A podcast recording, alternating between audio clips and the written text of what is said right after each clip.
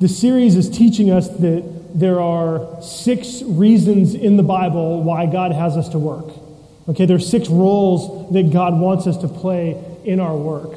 We've been looking at these. God made you to work so that you can be a provider, an artist, a missionary, a community servant, an image of God, and a renewer.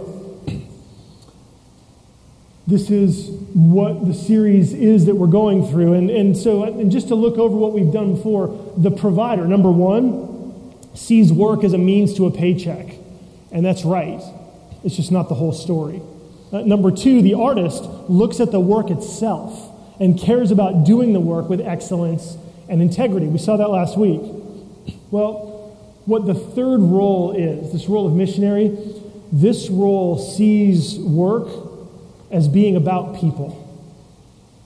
Okay, the missionary realizes, knows that work is about people. That's what we're going to see today. That God made you to work so that you can be a missionary.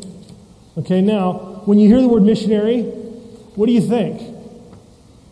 Who do you think of? Do you think about Mother Teresa? Do you think about William Carey? Do you think about Hudson Taylor? Right, these famous missionaries, maybe Jim Elliot. Most people think of someone who travels to a foreign country to serve people and to share the gospel. But here at Harbor City Church, we believe that we all have a call to be missionaries. Okay, all of us are called to be missionaries. One of the five values of our church is that we are living on mission. And so this is language from our website living on mission. Jesus is on a mission to renew people and cities. And we join him in mission through what we do in loving and serving others and in what we say, sharing the gospel and, te- and testifying to how it changed us. Jesus' hope speaks to our deepest needs, and we look for opportunities to share this hope with others. The gospel renews us with a sense of purpose and a mission to become a blessing to others. This is what it means to live on mission. And so we live on mission in our workplace. We're called to be missionaries at work. So, what does this mean exactly, right? What does this mean? Well, here's a quick definition. You can fill this in. This is the first blank there on your outline uh, in the bulletin. A missionary at work cares about the work and the people. Okay, a missionary at work cares about the work and the people. It's not one or the other, it's both and. A missionary remembers that the work is sacred and significant. I mean, I love what Michelle said, that she feels this sacred honor. Um, and what's amazing is that she's wrapped that up. It's not just the work, but it's also the people. Right? It's this sacred trust that she has with this group of creatives to put them in an environment where they can flourish, where they can produce things that, um, that are creative that can help the university with its message to the public and to itself. And so the missionary remembers that work is sacred and, and significant, but so are the people. Okay, the people that we work with, the people we work for, the people that work for us, our customers, our vendors. Missionaries remember that we have a mission at work to people to show them Jesus both in word and in deed. Now, for those of you who are here and aren't Christians, um, I think this will actually inspire you to hear this message. Okay, this will inspire you. My hope is that it will, it will renew your faith in the church maybe just a little bit. Okay, I think for many of you, the idea that Christians are missionaries in the workplace is kind of what might annoy you most about Christians. right? Christians taking company time to talk about religion in the workplace can be very frustrating. Can feel like they're wasting time. And I think it's true that Christians can be bad missionaries. Okay, so just hear that. If you're wasting company time, that's not being a good missionary. Okay? Um, but there's a profound truth that underlies this idea of being a missionary.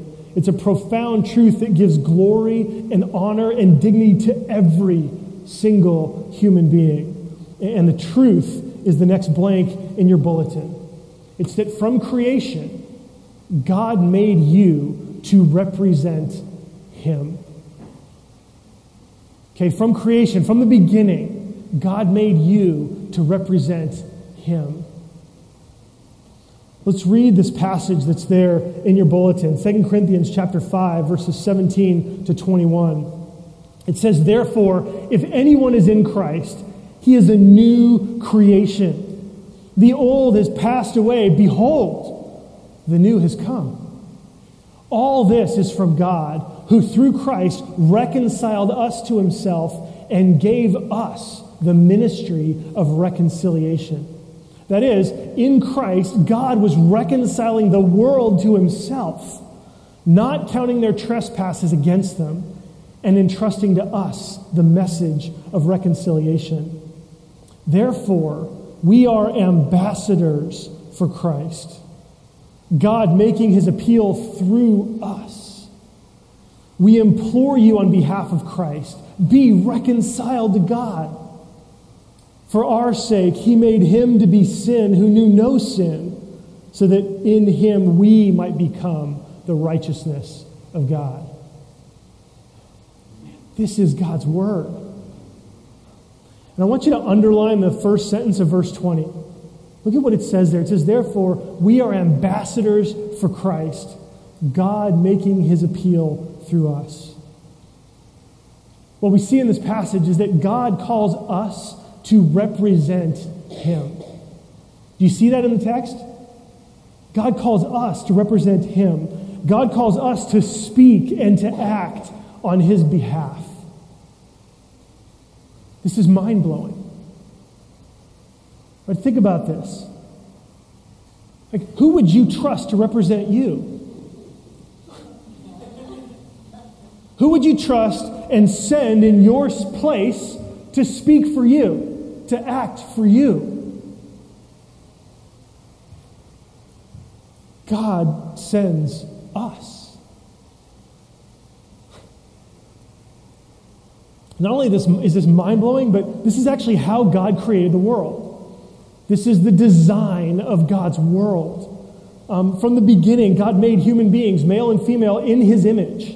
And in the very first work environment, in the Garden of Eden, God hired Adam. Right? He hired Adam and put him in the garden to work and to represent him. Adam was to teach his wife, and they together were to teach their children about God and about how to live in covenant with God, how to live in a relationship with him. Genesis 2, verses 16 through 18, outlines Adam's role as a missionary. God speaks to him and tells him, From every tree of the garden you can eat, except for the tree of the knowledge of good and evil. Don't eat from that because in the day that you eat from that tree, you will surely die.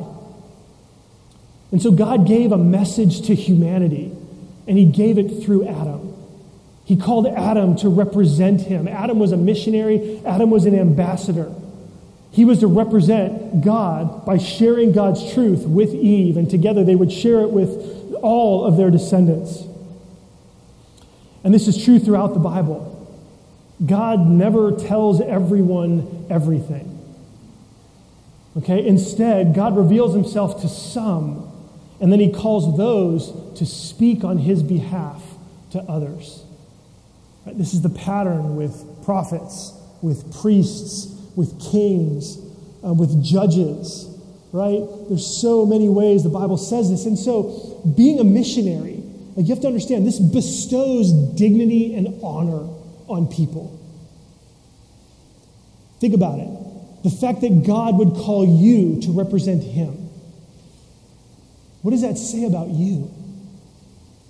What does that say about God's trust in you?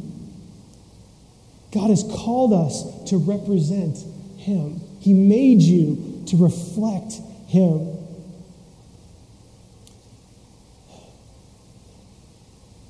It's amazing to me because in the midst of, think about the workplace, in the midst of God's work, all that God does to govern the world, all that God does to hear and answer prayer, right? All that God does in all of his work, he always remembers to care for his people. So this is God working, right? In the midst of his governing, in the midst of his listening, in the midst of his, uh, you know, God engages with us. He knows you personally. He knows you intimately. He cares for your deepest needs. Right? And so, as his ambassadors, as people who are called to represent him, we are to engage in our work in a way that also cares for people. So we represent God not just in the work that we do, but we represent God in the fact that we do our work and we care for others as God cares for people. And so this is a connection uh, between being a missionary and being an artist. Remember last week um, that God made us to work so that we would be artists, that we would do our work with excellence and integrity? Well, it's key, right? If you want to be a good missionary, if you want to be a respected missionary, if you want to be an ambassador that people actually want to listen to, it pays to be a good artist. Right? If your work is not characterized by excellence or integrity, who's going to listen to you? Who's going to want to hear anything that you have to say? A huge part of the gospel that we preach is the life that we live at work. Okay, 1 Peter 2:12 reminds us of this. It says, "Keep your conduct among the Gentiles honorable." The Gentiles, these are people who don't know God in this context. Keep your conduct among these non-Christians honorable so that when they speak against you as evildoers, they may see your good deeds and glorify God on the day of visitation. And so, other people at work may not like your faith, but you have a significant amount of power in whether or not they like your work. Okay? And the more that they like your work, the more open they will be to hearing about your faith. And so God calls us from creation, He calls us to represent Him. This is His design from the beginning. But we don't always live this way, right? I mean, I think as ambassadors, we're supposed to represent God, but if we're honest, we're not always good at this, are we? The reason for this is because layered on top of God's creative intent, right? There's another layer to the reality that we live in. And so, layered on top of God's beautifully glorious creation is humanity's fall into sin. Okay, and that's the second thing that we're going to see today. The fall. God made you to represent Him, but in the fall, we often represent ourselves and not God. We often represent ourselves and not God. Jesus said, What will it profit a man if he gains the whole world and forfeits his soul? Right? So we you, you might have heard that, you might have thought about that before. Like, why would we pursue work and, and pursue money and pursue uh, prestige and notoriety and forfeit our own soul, not have a relationship with God, not make sure that our eternity is being thought of and cared for? I think we could use this same verse in a different way. What will it profit you if you gain the whole world that your career is aiming for? and yet sacrifice or forfeit the people that you work with? What will you gain? Think about it. What will you gain if all of your career dreams come true and every person that you've ever worked with thinks you are awful? What will you gain? I don't want to throw anybody under the bus. I really don't. Um, but I'm reading the Steve Jobs biography right now. Talk about a guy who gained everything he could possibly imagine through his work. Literally changed the world, made several dents in the universe, as he likes to describe it. And yet, the biography recounts dozens and dozens and dozens of people who say that, I mean, in the best possible way, Steve was not a very good guy, and speak about who he was as a person. And, and it's crazy because he was so gifted and such an incredible genius and was able to pull things out of people that could never be done on their own.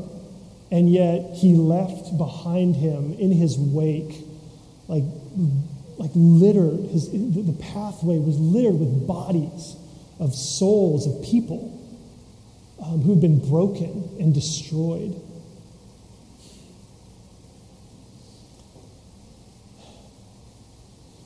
We're called to represent God. We're made to represent God in how we work and in how we treat other people. And the problem is that instead of representing God, so often we represent ourselves. James 4 kind of lays open my own heart. It probably does for you too. Listen to this. It says, James says, What causes quarrels and what causes fights among you? Isn't it this, that your passions are at war within you? You desire and you don't have, so you murder. You covet and you cannot obtain, so you fight and quarrel.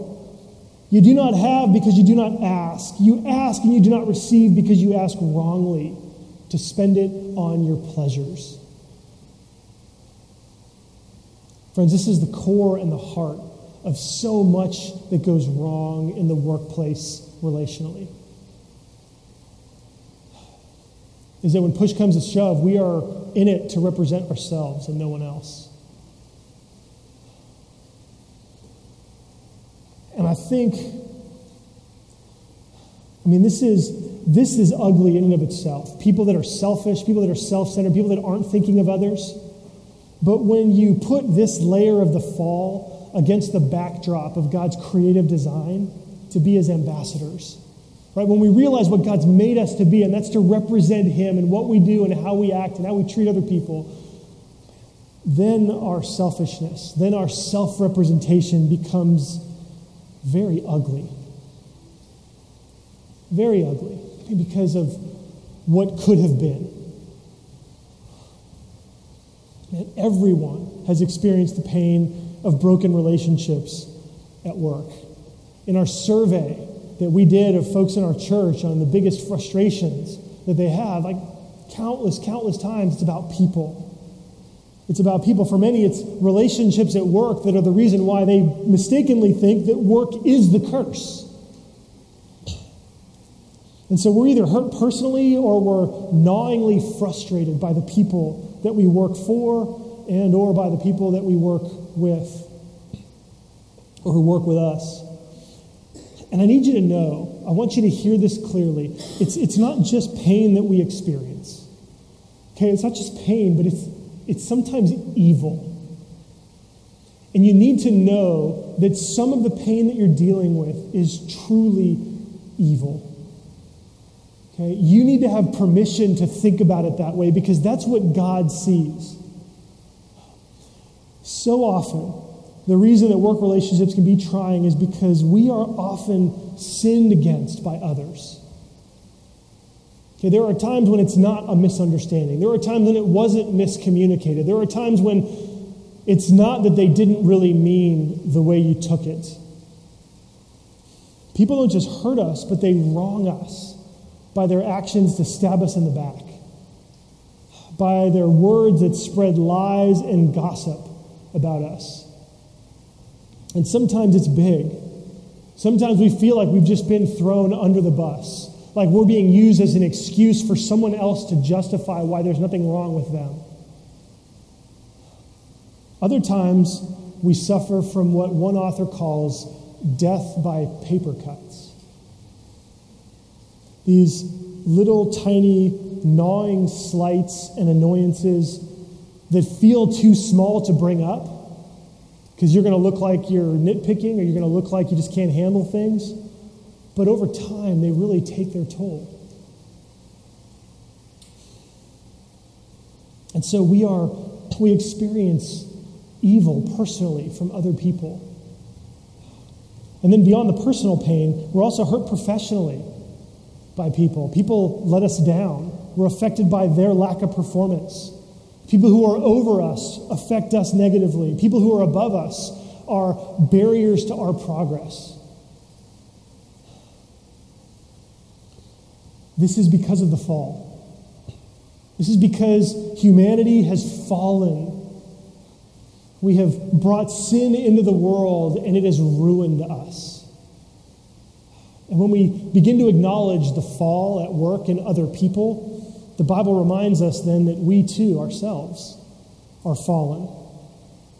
The painful things that others do are also sometimes done by us. It's not just other people that represent themselves, but we find ourselves also cutting corners, stabbing others, gossiping about others, in order for us to either protect ourselves or to get ahead. And whether our responses are aggressive or they're passive aggressive, we've been hurt, and so we want to hurt too. Revenge feels good for a moment, but revenge then further destroys a relationship. It further destroys the work environment, and it begins to destroy us from the, from the inside out. This is how it works. I mean, again, we think we're getting away with things in the workplace. We think that talking behind somebody's back, they never find out, so it's okay. We think we're getting away with it, but the reality is that we don't. Every time you represent yourself, every time you hurt someone else, you might get away with it from an outside corporate perspective, but inside, inside you become someone different. Your actions, the things that you say, the things that you do, they change who you are on the inside. And we either become increasingly selfish as people. We either become increasingly where we just represent ourselves, not just at work, but then in every place. Like that, it changes who we are. That either happens, or we deceive ourselves into thinking that we can bifurcate our personality and we act one way at work and another way outside of work and we think that we're okay with, I mean, we think that's okay. And so, where do we go with this? Where do we go with the fall? Um, if the fall were the end of the story, we'd be left with survival of the fittest. We'd be left with dog eat dog. Um, the good news is that the gospel story doesn't end there, and our story doesn't end there either. Okay, let's move on. Let's go to the next point. The next point is redemption. In creation, God made you to represent Him. In the fall, we represent ourselves and not God. Here's the glory of redemption is that Jesus came to represent you.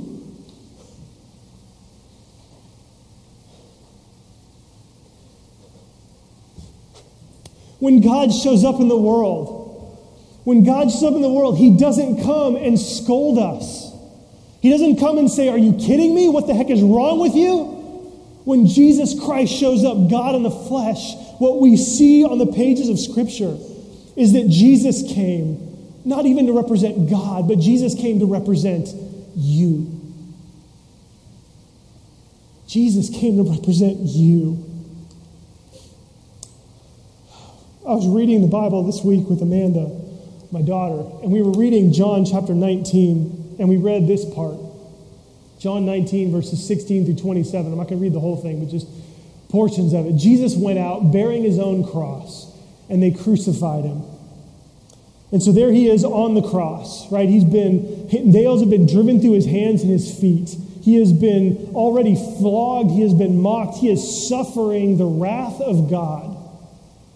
He has been outcast and forsaken. Standing by the cross of Jesus were his mother and his mother's sister, Mary, the wife of Clopas, and Mary Magdalene. When Jesus saw his mother and the disciple whom he loved standing nearby, he said to his mother, Woman, behold your son. Then he said to the disciple, Behold your mother. And from that hour, the disciple took her to his own home. So as I'm reading this with Amanda, she's like, What? What are they talking about? I was like, Well, this is Jesus um, while he's suffering, making sure that someone will take care of his mom. And so the, the disciple Jesus loved is John the Apostle, who wrote the Gospel of John. And we see this because it says right after, from that hour, the disciple took her into his home. So I said, Amanda, this is what I always ask her. I said, How do we see you? What do we see about Jesus in this passage? And she said, Well, we see Jesus taking care of his mom. We see that Jesus is caring for other people. And I'm like, And where is Jesus doing this from? She said, Well, he's on the cross. And it kind of hit her. Oh my goodness, like Jesus, in the midst of his suffering, in the midst of the worst day he ever had in his life, he's still serving others. It's like, yeah, that's it. And then I ask her the question well, so we've seen Jesus. Now, Amanda, how do we display Jesus? And she said, well, I guess we need to care about others too. And then it just hit me wait a second. Wait, wait, wait, wait, wait. We, we, we missed something here. we missed something here because, yes, Jesus is on the cross, suffering the wrath of God, bearing on himself the weight of the sin of the world, and he's caring for his mom. That's amazing. But what Jesus is doing is he is on the cross, suffering for you. I said, Amanda, do you realize that while Jesus is taking care of his mom, He's also dying for you. And it just hit her. It came over her. I mean, it came over me. We were like, oh my God. That Jesus would come and in his work not forget about people. And that he came not just to show us what God is like, but he came to represent us. He came to represent us. That in his life, it wasn't just that he could live this perfect life and earn the blessings of heaven, but he came for you, he came for me. And on the cross, this expression to his mom is this tiny picture he provides for her financial and security needs for the rest of her life. But, friends, he couldn't do it himself because he was busy dying for us. He was busy taking care of our eternal needs. He was busy making us his brothers and sisters. This is redemption. This is the God whose, whose plans for the world were so vandalized by us,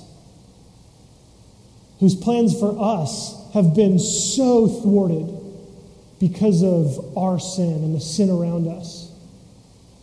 He comes to represent us before, him, before God the Father so that you would be forgiven, so that you would be set free. And this is redemption. And I can tell you that when you experience this, nothing will be the same. Michelle said the gospel changes everything in her work life. This is what she's talking about. When you realize that you have been loved by God in such a personal way, that every single sin that you commit, and we can just talk about the work sins that you commit, that Jesus, when he was on the cross, taking care of his mom, he was taking care of you. He was dying for those sins. And Jesus is in the middle of the workplace. He is there suffering. He is there bearing the weight of the sin that comes from you and that is done to you.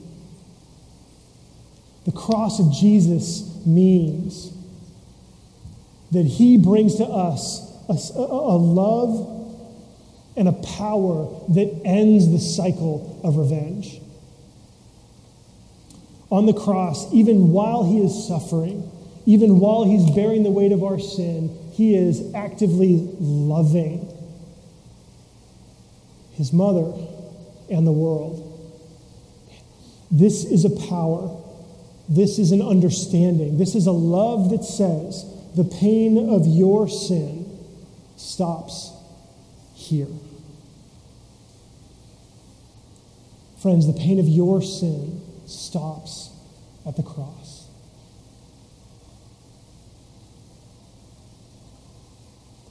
When you experience this, everything changes.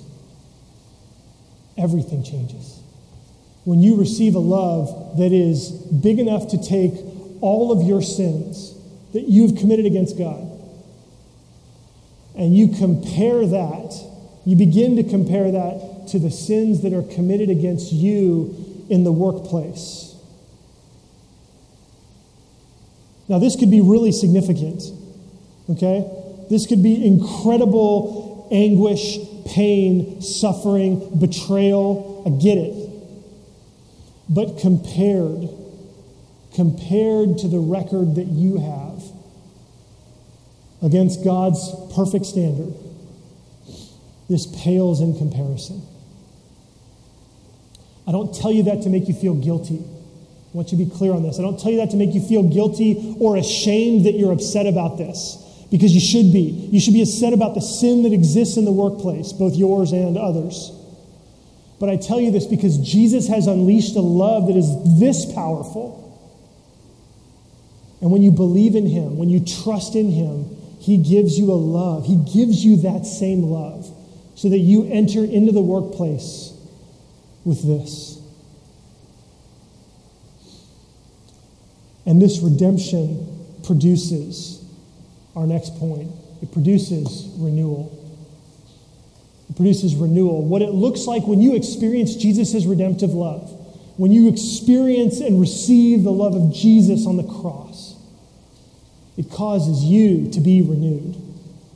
It causes you to be renewed, and that renewal drives you toward reconciliation with God and others. This is exactly what Paul says in this whole language in 2 Corinthians about being ambassadors. This ambassador for Christ, God asking us to represent him, like it continues. God made us to represent him. We completely screw that up in radical ways by representing ourselves instead of God's selfless love, right? We represent our own selfishness. Yet Jesus comes to save us by representing us so that we can be renewed and we get back to that place where we can represent God again. And what's the miracle, what is amazing about the way and the wisdom of God, is that God has designed it so that his ambassadors, all of his ambassadors, would go knowing, like, would enter into the workplace knowing first and foremost that they have been forgiven. That's where renewal starts. If you need to bring renewal into the workplace, if you need to be a renewed person in the workplace, it begins with reconciliation with God. It begins by rehearsing, whether it's in the morning, before you, when you wake up, whether it's while you're shaving, brushing your teeth, while you're driving in the car.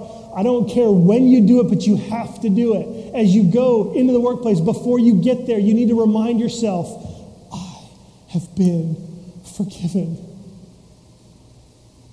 God has forgiven me this much. Might be better to say they've sinned against you this much, but Jesus has forgiven you this much. You go to work knowing that you've been forgiven because it's forgiven people who best represent God as ambassadors. In fact, I would say if you haven't been forgiven, you can't represent God accurately because you're going to be proud you can't, unless you know that God has forgiven you, unless you are acquainted with your own fallenness, man, all of your efforts to try to represent God are going to come across holier than everyone else, are going to come across self righteous, they're going to come across arrogant because you got something and nobody else has it. But look what Paul says in verse 19. In Christ, God was reconciling the world to himself, not counting their trespasses against him, against them and entrusting to us the, the message of reconciliation. Verse 18 says, All this is from God, who through Christ reconciled us to himself and gave us the ministry of reconciliation. And so we need to receive that reconciliation so that we can accurately represent Christ. Because when Jesus is in the workplace, it's the crucified and risen Jesus. He's crucified for the sins that you've committed He's forgiven you of those, and He sends you in to represent Him. He sends you in to represent Him. How do we represent Jesus? Well, you can't represent Him just by telling people what to do. Jesus comes with the message of that forgiveness is possible. And it's not just words, but it's actions. Jesus didn't just say, I forgive you, but he actually absorbed the punishment and the pain of our sins. What does it look like for you in the workplace? To absorb the pain that someone else inflicts on you and forgive them. To not make them pay for what they've done, but to forgive them. In words and in deeds, you would get to represent Jesus. And what does it look like? Well, it looks like going to work with a heart for people. Right? Back to the beginning, a missionary at work cares about the work and the people. And so pay attention to the people around you. Right? Care about them. If they are hurting, let that affect you engage them in relationship. Let them know that you care enough to actually talk, to follow up, maybe even to spend time. Serve them. Serve people at work. And then just be honest about your faith. Be honest. You can let people know, you know what? I understand where you're coming from. If you've been hurt, you can let people know, you know what? I've done something like what you've done to me. And I can tell you that I forgive you because God and Jesus has forgiven me. You can be honest about your faith. I mean, a simple way to think about how to be a renewed person is it's caring and sharing. Caring about people and sharing with them can share the gospel, share how it's changed your life. This reality that we are called to be missionaries, that we are called to represent God, it, it, it drives home this reality that we represent Jesus to others at work. For many people, listen to this, for many people, you are the closest to Jesus that they will ever get.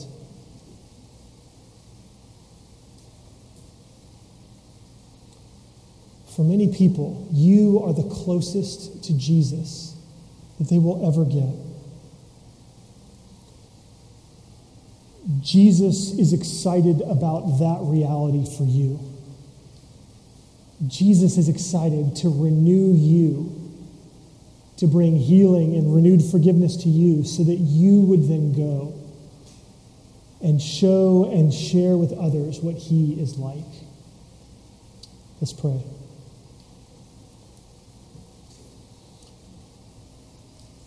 Jesus, we thank you for your love. We thank you that in the midst of creation and fall is this layer of redemption.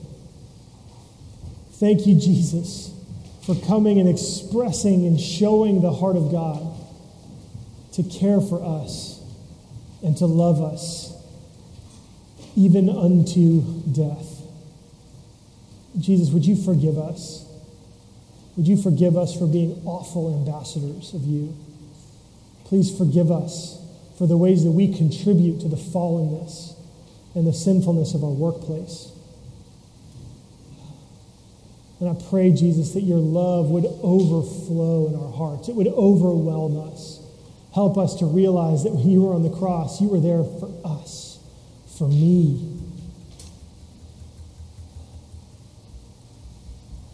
Let your love renew us so that tomorrow we'd be different. Help us tomorrow to care and to share so that you would be glorified. So that we might, in whatever way that we have ability, we would renew your, for your glory, our workplace. And Jesus, I pray too for those who are here who aren't Christians. Would you help them to get just awestruck at the idea that you, as God, would call people to represent you? What an amazing privilege. What an amazing calling. In some ways, we cower from it because we fail so much. But by your power, by your love, we can grow. And I pray that those who aren't yet committed to you, they would commit to you and they would receive this love so that they too might share and spread your presence in your world. We pray all of this so that you would receive the glory, so that our workplaces would be renewed, so that San Diego would be different. We pray all of this in your name. Amen.